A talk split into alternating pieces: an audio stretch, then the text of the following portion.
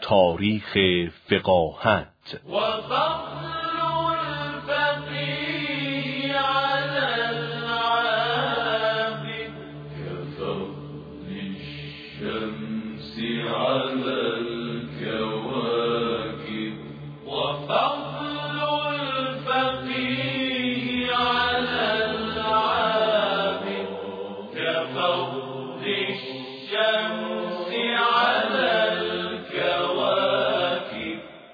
بسم الله الرحمن الرحیم. اللهم صل علی محمد و آل محمد و عجل فرجهم. خدمت شما شنونده های عزیز شبکه رادیویی معارف سلام عرض می کنم و امیدوارم که روز خوبی رو سپری کرده باشید. خداوند عزیز و منان توفیقی داد تا امروز در خدمت شما باشیم با اولین برنامه تاریخ فقاهت که قرار هست انشاءالله اگر خدا توفیق عطا بکنه شنبه ها بعد از خبر ساعت 14 برنامه تاریخ فقاهت رو تقدیم شما شنونده های عزیز بکنیم. اینکه قرار هست در این برنامه راجع به چه موضوعی گفتگو بکنیم و به کجا برسیم فکر میکنم از عنوان برنامه تا حدودی برای شما شنونده های عزیز و علاقه‌مندان به این برنامه روشن باشه. اما من توضیح رو خدمت شما شنونده های گرامی عرض بکنم.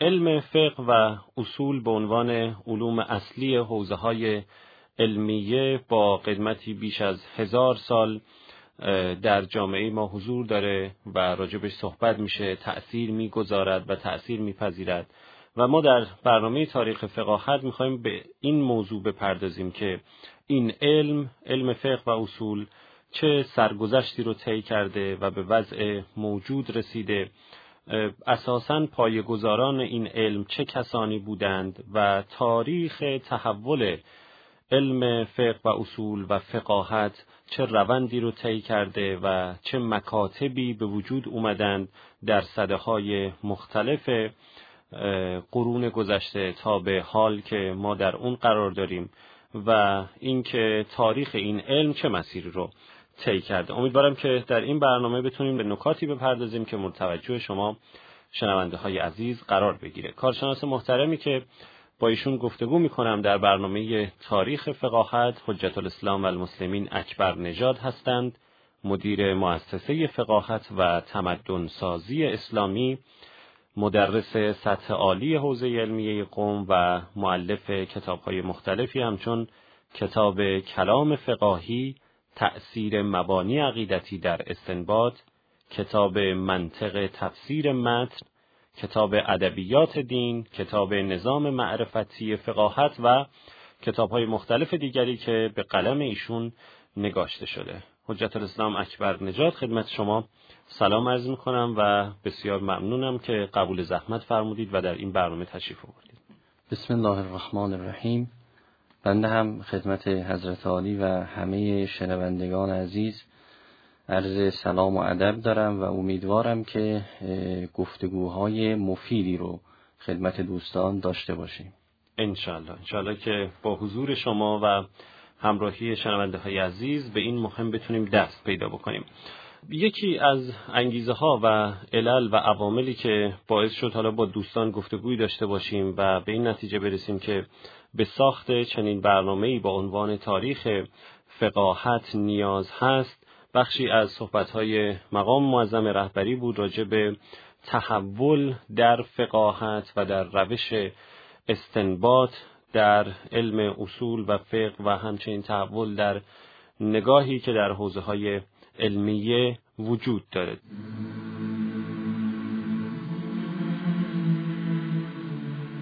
تحول طبیعت و سنت آفرینش الهی است. اینو بارها من مطرح کردم، گفتم تحول رخ خواهد داد. خب حالا یک واحدی را، یک موجودی را فرض کنیم که تن به تحول ندهد، از یکی از دو حال خالی نیست، یا خواهد مرد یا منزوی خواهد شد، یا در قوقای اوضاع تحول یافته مجال زندگی پیدا نمی‌کنه زیر دست و پا له میشه، از بین میره، یا اگر زنده بمانه منزوی خواهد شد.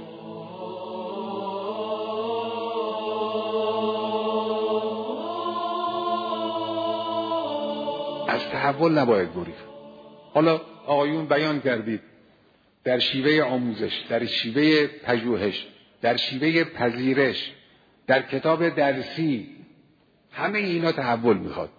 نگید 10 سال پیش 15 سال پیش لازم بود این برنامه رو نوشتیم. خیلی خوب، اون برنامه مال 10 سال پیش بود.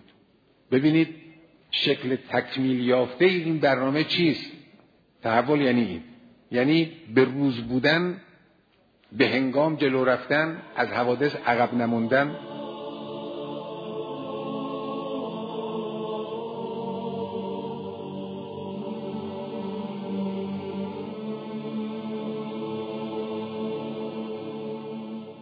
روز شما به خیر باشه شنونده های عزیز برنامه تاریخ فقاهت از شبکه رادیویی معارف. دعوت میکنم که با ما همراه باشید و این برنامه رو دنبال بفرمایید.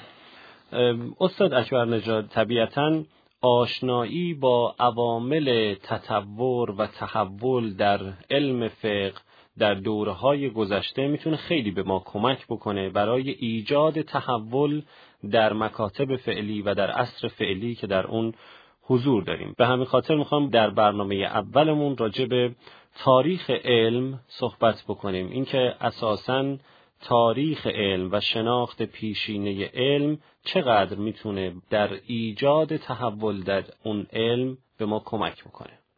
همینطور که اشاره کردید، اشراف به حرکت تاریخی علم و بررسی عوامل مؤثر در این جریان، چه عوامل مثبت و چه عوامل منفی، بله، میتونه راهگشا باشه در حرکت از این به بعد اون علم.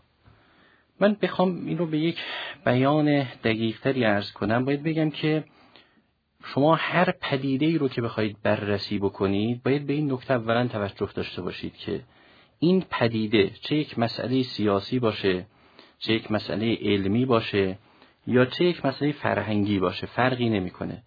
باید توجه داشته باشید که ما الان در دلتای تاریخ قرار داریم. مقصود از دلتا یعنی این که تو جغرافیا دلتا به آبریزگاه رودخانه به دریا گفته میشه. وقتی که رود میخواد در دریا بریزه، اگر فضای صافی باشه، تدریجاً اون خاکهایی رو که رودخانه در طول صدها کیلومتر مسیر و حرکت با خودش شسته آورده، در اینجا تجمیع میشه. این دلتا از خودش نیست، این خیلی مهمه. اونی که الان شما به عنوان دلتای این رودخانه میبینید، این در واقع رسوبات یک جریان صدها کیلومتریه. یعنی هر اون چیزی که در این مسیر شستشو داده آورده، الان در یک جا به شما داره نشون میده. بله. شما نمیتونید ماهیت این دلتا رو بشناسید بدون اینکه ماهیت این جریان رو بشناسید. چرا؟ چون این مال خودش نیست، مال این منطقه نیست. شما وقتی میخواید که یک پدیده رو بررسی بکنید، نمیتونید ماهیت این رو درست بشناسید و به یک تحلیل جامعی از اون برسید، در حالی که از عقبه این خبر ندارید و نمیدونید که چه عناصر سیاسی، اجتماعی، علمی، مذهبی و گرایش‌ها و شخصیت‌ها و نوابغ و موانع در این تأثیر گذاشتن.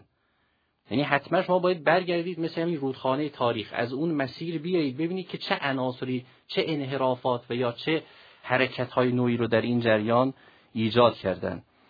با این نگاه هست که ما میتونیم به ضرورت نگاه تاریخی در تحولات علم برسیم.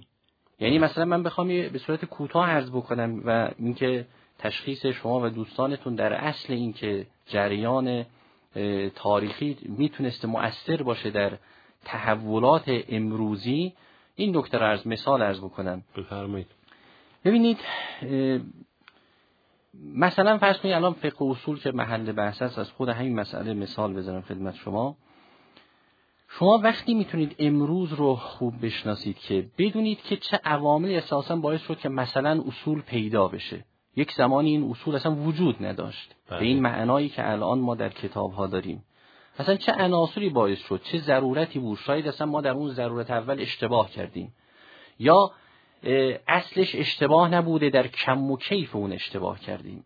این یک سوالیه. شما کی متوجه میشید که این جریان درست بوده و اشتباهی در اون نشده؟ وقتی که این نگاه تاریخی رو داشته باشید.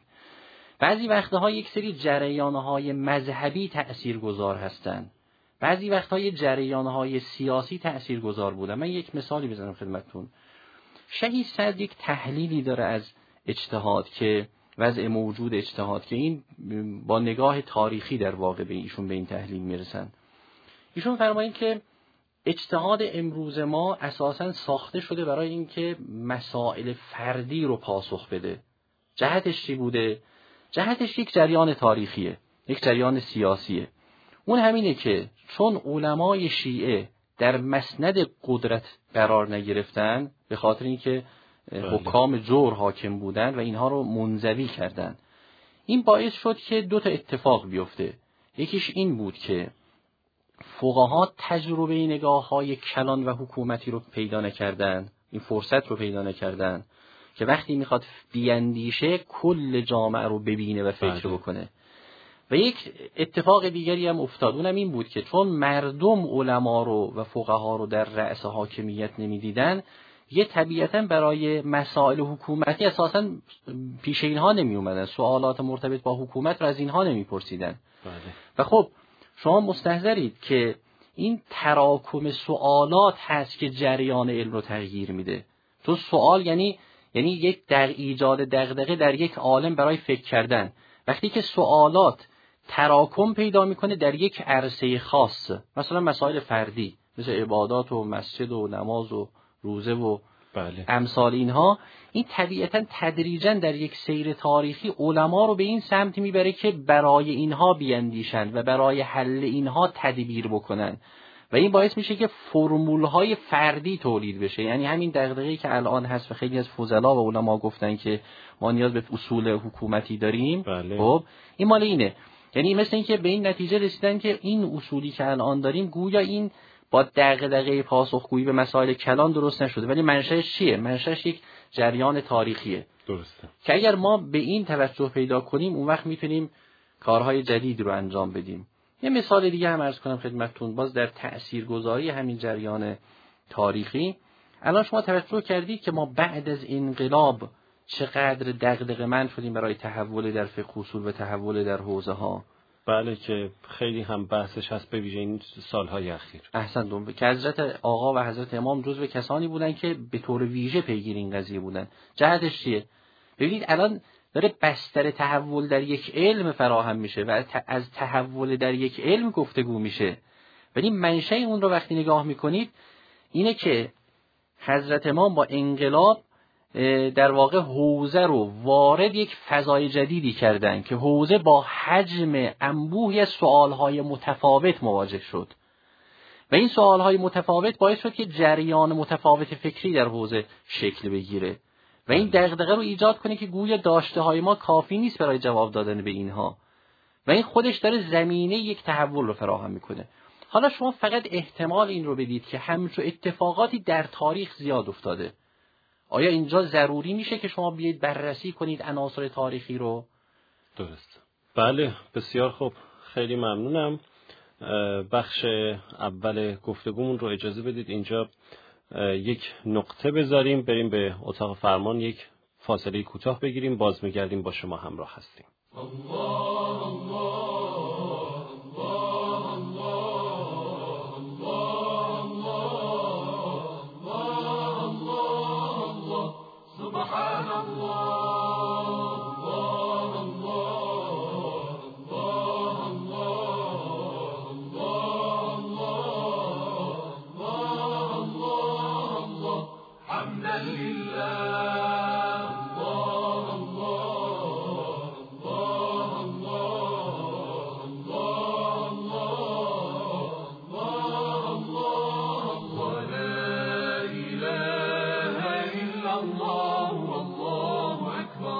شما شنونده های عزیز شبکه رادیویی معارف رو میشنوید و برنامه تاریخ فقاهت که تقدیم شما گرامیان میکنیم. کارشناس این برنامه حجت الاسلام اکبر نژاد هستند، مدیر مؤسسه فقاهت و تمدن سازی اسلامی. آقای اکبر نژاد، بخش اول گفتگوی خودمون رو راجع به اصولاً شناخت تاریخ علم چقدر میتونه در نگاه ما به مسائل اون علم کمک بکنه و تحلیل بکنیم برای ایجاد تحول اشاره کردین. من میخوام در این بخش یه مقدار با تفصیل بیشتر، با جزئیات بیشتر راجع به اون کیفیت راهگشایی شناخت پیشینه یک علم و تاریخ علم و خصوصا علم فقه و اصول برای ما صحبت بکنید و مثالهایی رو در این زمینه برامون بیان کنید.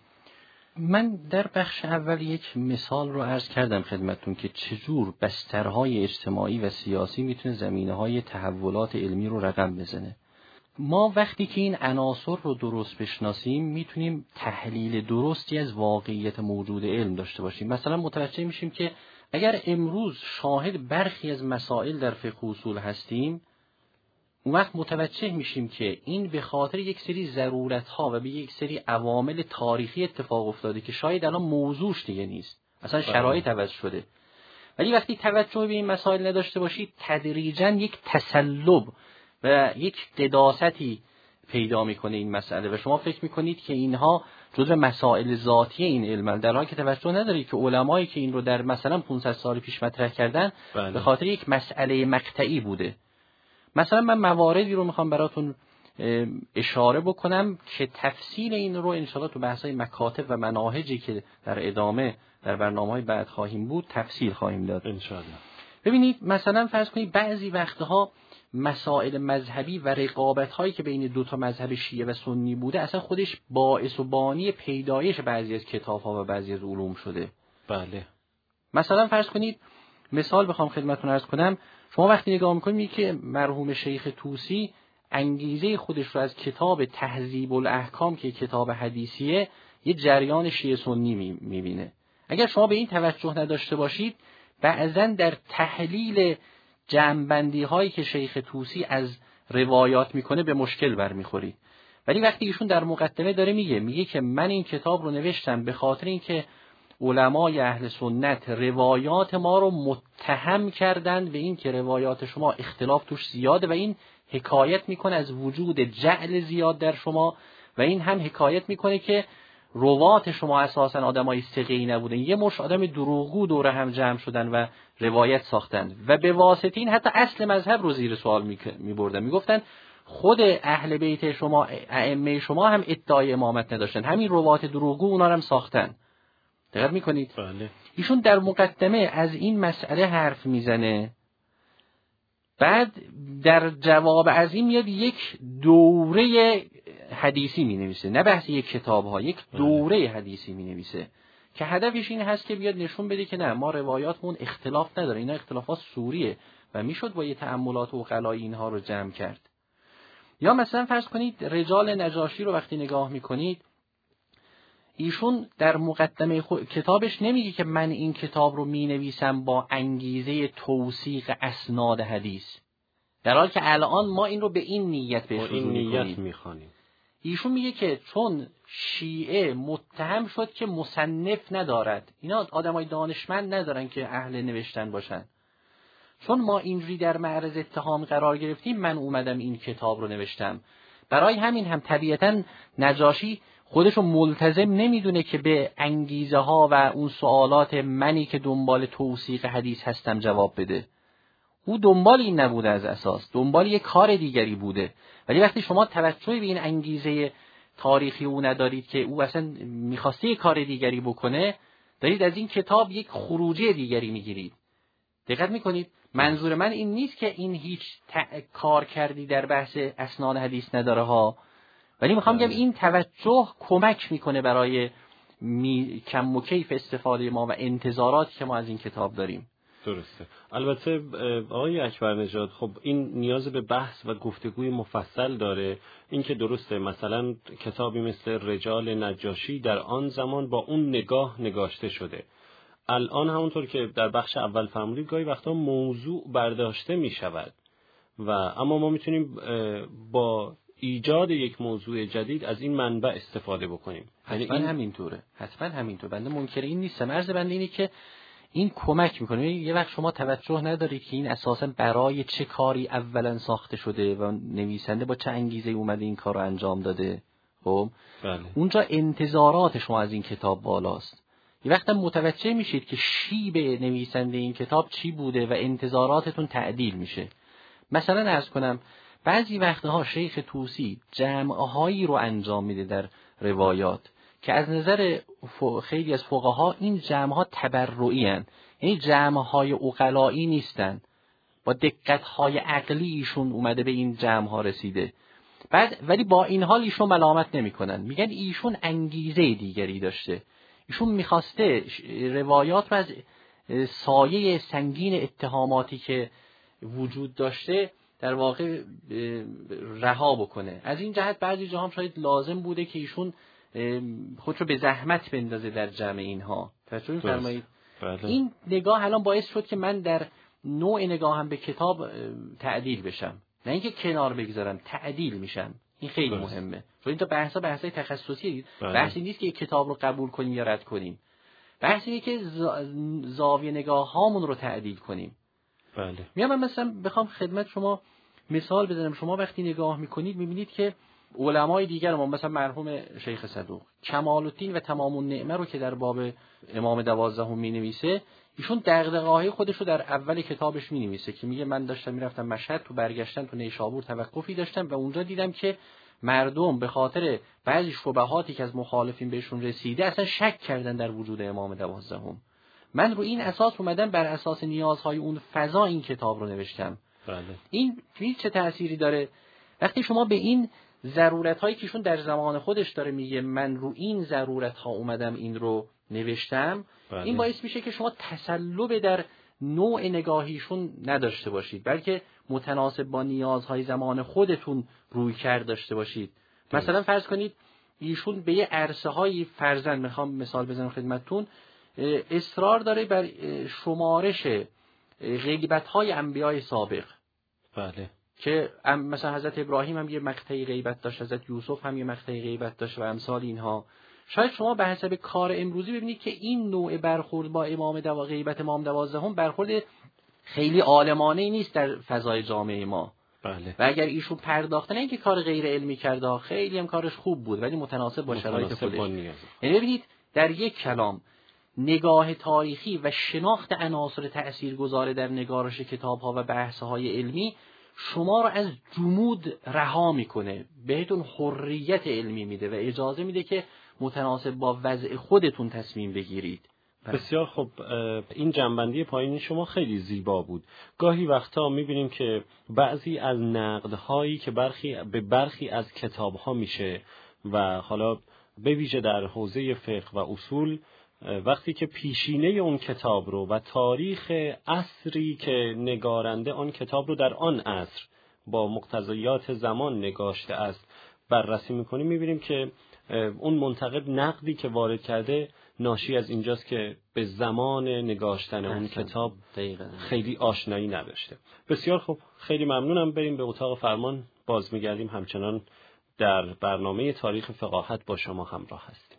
در سایه فر چشم دل روشن کن، در ساحت فر دشت دل گلشن کن، در سایه فر چشم دل روشن کن، در ساحت فر دشت دل گلشن کن. شنونده های عزیز، شما شنونده برنامه تاریخ فقاهت هستید از شبکه رادیویی معارف و گفتگوی من رو میشنوید با مهمان محترم برنامه حجت الاسلام و المسلمین اکبر نژاد. دو بخش گفتگو داشتیم تا اینجای برنامه و آقای اکبر نژاد در به ویژه بخش گذشته‌ای که شما صحبت فرمودید چند مثال رو برای ما زدید که ناظر بر کتاب‌های حدیثی و حالا یک کتاب رجالی هم، رجال نجاشی، کتاب بسیار معروفی هم هست، و نقش تاریخ و تاریخ شناسی زمان نگاشتن و حتی علت نگاشتن این کتاب ها بود. راجع به علم اصول چطور؟ چون ممکنه شنونده ها در ذهنشون باشه علاقمندان به علم اصول که دارن صدای ما رو میشنوند، علم اصول فقه چطور؟ چه روند تاریخی و یا مثالی در ذهنتون هست که زمان تاریخ نگاشتن و یا یه اتفاق تاریخی اجتماعی بتونه تأثیر بذاره برای نگاشتن یک کتاب؟ من یه مثال اصولی دقیق اگر بخوام براتون بزنم، فکر کنم بهترین مثال عدة الاصول شیخ طوسیه که همینجوری که در ادامه بحثا خواهیم داشت، ایشون اولین مکتبدار فقه اصولی در شیعه هست. شما وقتی نگاه میکنید به عدة الاصول ایشون، یه وقت هست که بدون نگاه تاریخی این مطلب رو میبینید و نگاهتون اینه که شیخ طوسی رحمت الله علیه به فقه نگاه کرده و این کتاب رو نوشته. نگاه نفس الامری یعنی این، یعنی به فقه نگاه کرده، به ضرورت‌های فقه و بر اساس ضرورت‌های فقه اومده این کتاب رو نوشته. منهای تمام جریان‌های اجتماعی و سیاسی و مذهبی. یه وقتی هم هست که شما توجه به این نکته دارید که شیخ طوسی رحمت الله علیه در مقام نگارشین وقتی قلم دستش گرفته که این رو بنویسه، وقتی به این فکر افتاده که این رو بنویسه، توجه به موضع گیری نسبت به جریان مخالف یعنی جریان اهل سنت و حوزه اهل سنت داشته. بله. شما فرض کنید الان در زمان خودمون بعضی از کتاب‌هایی که مرحوم شهید مطهری نوشتن، اگر توجه نکنید که شهید مطهری این کتاب رو در پاسخ به مارکسیست‌ها نوشته، در پاسخ به یک جریان‌های اجتماعی که در اون زمان فضای دانشگاه رو پوشش داده بوده اینو نوشته. مطلق اگر نگاه کنید خوب نمیتونید بفهمید این رو، حتی بعضی جا ممکن اشکالاتی به ذهنتون برسه. یا مثلا یک سری مطالبی رو که الان شهید مطهری اگر زنده بود خودش از اونها عدول میکرد، میگفت من اون رو در اون فضا گفتم و الا الان تسلطی روش ندارم، ولی چون شما توجه به این جهتگیری نداشتید الان شما متسلبید نسبت به اون، یعنی تسلب شما بیشتر از خود شهید مطهریه. حالا من اینو تطبیق دادم رو کتاب عدة. ما توی بررسی که تو این زمینه داشتیم و این حالا یه در جای خودش من این رو تو مکتب شیخ طوسی مفصل و دقیق توضیح خواهم داد ان شاء الله، ما اومدیم مقایسه کردیم بین عدة با بعضی از کتاب‌های معاصر یا قبل ایشون از اهل سنت. چون می‌دونید اصلا عدة اسم یک کتابی در اهل سنت، دقیقاً عدة الاصول اسم یک کتابی تو اهل سنت، خب که ایشون این کتاب رو نوشته و جالبه اینکه اینا معاصرن، ایشون یه چند سال قبل از شیخ طوسی وفات کرده نویسنده اون کتاب. بله. و بعضی کتاب مثل الاحکام آمودی و بعضی کتاب‌های دیگه‌ای که در اون دوره بوده وقتی نگاه می‌کنید کاملاً می‌بینید که شیخ طوسی به جهت اینکه شیعه در اقلیت بوده حساب نمی‌شده، یعنی اینو توی رده علمی خیلی حسابش نمی‌کردن، در این فضا که فضای حاکم فضای اهل سنت هست در مقام موضع گیری نسبت به اونها اومده گفته که ما هم اصول داریم، مثل مشابه کاری که نجاشی کرده که ما هم مصنف داریم. اینجوری نیست که ما کسی رو نداشته باشیم، خب ایشون اومده گفته که ما هم اصول داریم و در این نگاه در واقع نگاه به کتب اصول اهل سنت داشته و این کتاب رو نوشته. توجه می‌فرمایید؟ بله.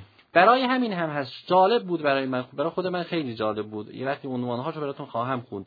دقیقاً عنوان‌هایی که شیخ طوسی در کتابش آورده همون عنوان‌های عدة الاصولی که تو اهل سنت وجود داره. عناوینی که اصلا تو فقط چیزی که کرده ایشون اومده شیعی کرده اصول اهل سنت رو. یعنی با مبانی شیعه اومده همون حرف‌ها رو بررسی کرده. برای همین هم هست تو یه سری جهات موافق اونهاست، مثلا تو مباحث الفاظ، تو مباحث الفاظ خیلی شیعه سنی نیستن، مثل صرف و نحو میمونه، درسته، در اینها خیلی اختلاف با اهل سنت نداره، ولی وقتی که میرسه به اون جایی که مبانی شیعه تاثیر داره، مثلا قیاس رو مطرح میکنه و میزنه تو پر قیاس، میگه که این قیاس با مبانی شیعه این اشکالاتو داره، حجت نیست، ولی خب فلان مدل قیاس در ما حجت هست. اجماع رو مطرح میکنه با مبانی شیعه و میگه که اجماع به اون معنایی که شما میگید حجت نیست، ولی با قاعده لطف من میپذیرم این رو. درستون فرمایید. حالا این نگاه چه تأثیری داره؟ شما وقتی این نگاه رو دارید دیگه تسلب در هیئت و قواره اصول موجود ندارید که حتما این مباحث الفاظ باید کنار بحث امارات بیاد. دقیق میفرمایید؟ چرا؟ تو میگی که خب حالا اون زمان اهل سنت اینطور بحث میکردن، خب و شیخ طوسی هم به حسب اون ضرورتی که در زمان خودش داشته خیلی هم کارو خوبی کرده، اومده این کارو کرده و با این در واقع شأن علمی شیعه رو، ترازش رو بالا برده. بله. ولی بحثی که هست، ما الان یک تسلبی رو احساس میکنیم که بعضی ها مثل اینکه میگن نه حتی این تنظیمات هم خیلی به هم نخوره، حتما مثلا مباحث الفاظ در کنار بقیه بحثا بیاد، در حالی که سنخش با اونها خیلی تفاوت داره. یا مثلا فرض کنید بخش عمده‌ای از زوائد اصول الان که رنجاور هم هست، خیلی از بزرگان هم گفتن که هست، اینها دقیقاً ورودشون از در واقع از اصول اهل سنت به اصول شیعه بوده. من اینها رو آدرس خواهم داد صفحه به صفحه که چه بحثایی از اصول اهل سنت وارد اصول عده شده و از عده هم ادامه پیدا کرده. ولی شما توجهی به این آبشخور قضیه نداریم، به اینها به چشم قداست نگاه کردیم که بالاخره لابد یه ضرورتی داشته شیخ مطرح کرده، ولی توجه نداریم که ضرورت شیخ یک ضرورت مقطعی بوده ها، نه ضرورت نفس الامری. بله. و خب همین میتونه منشأ یک تحول بشه. بسیار خب، خیلی ممنونم استاد اکبر نژاد عزیز و این بخش از صحبت‌های شما رو اجازه بدید که به پایان برسونیم، یک فاصله بگیریم، باز می‌گردیم و صحبت‌های پایانی شما رو بشنویم. الله سبحان الله، الله سبحان الله، الله سبحان الله، الله سبحان الله،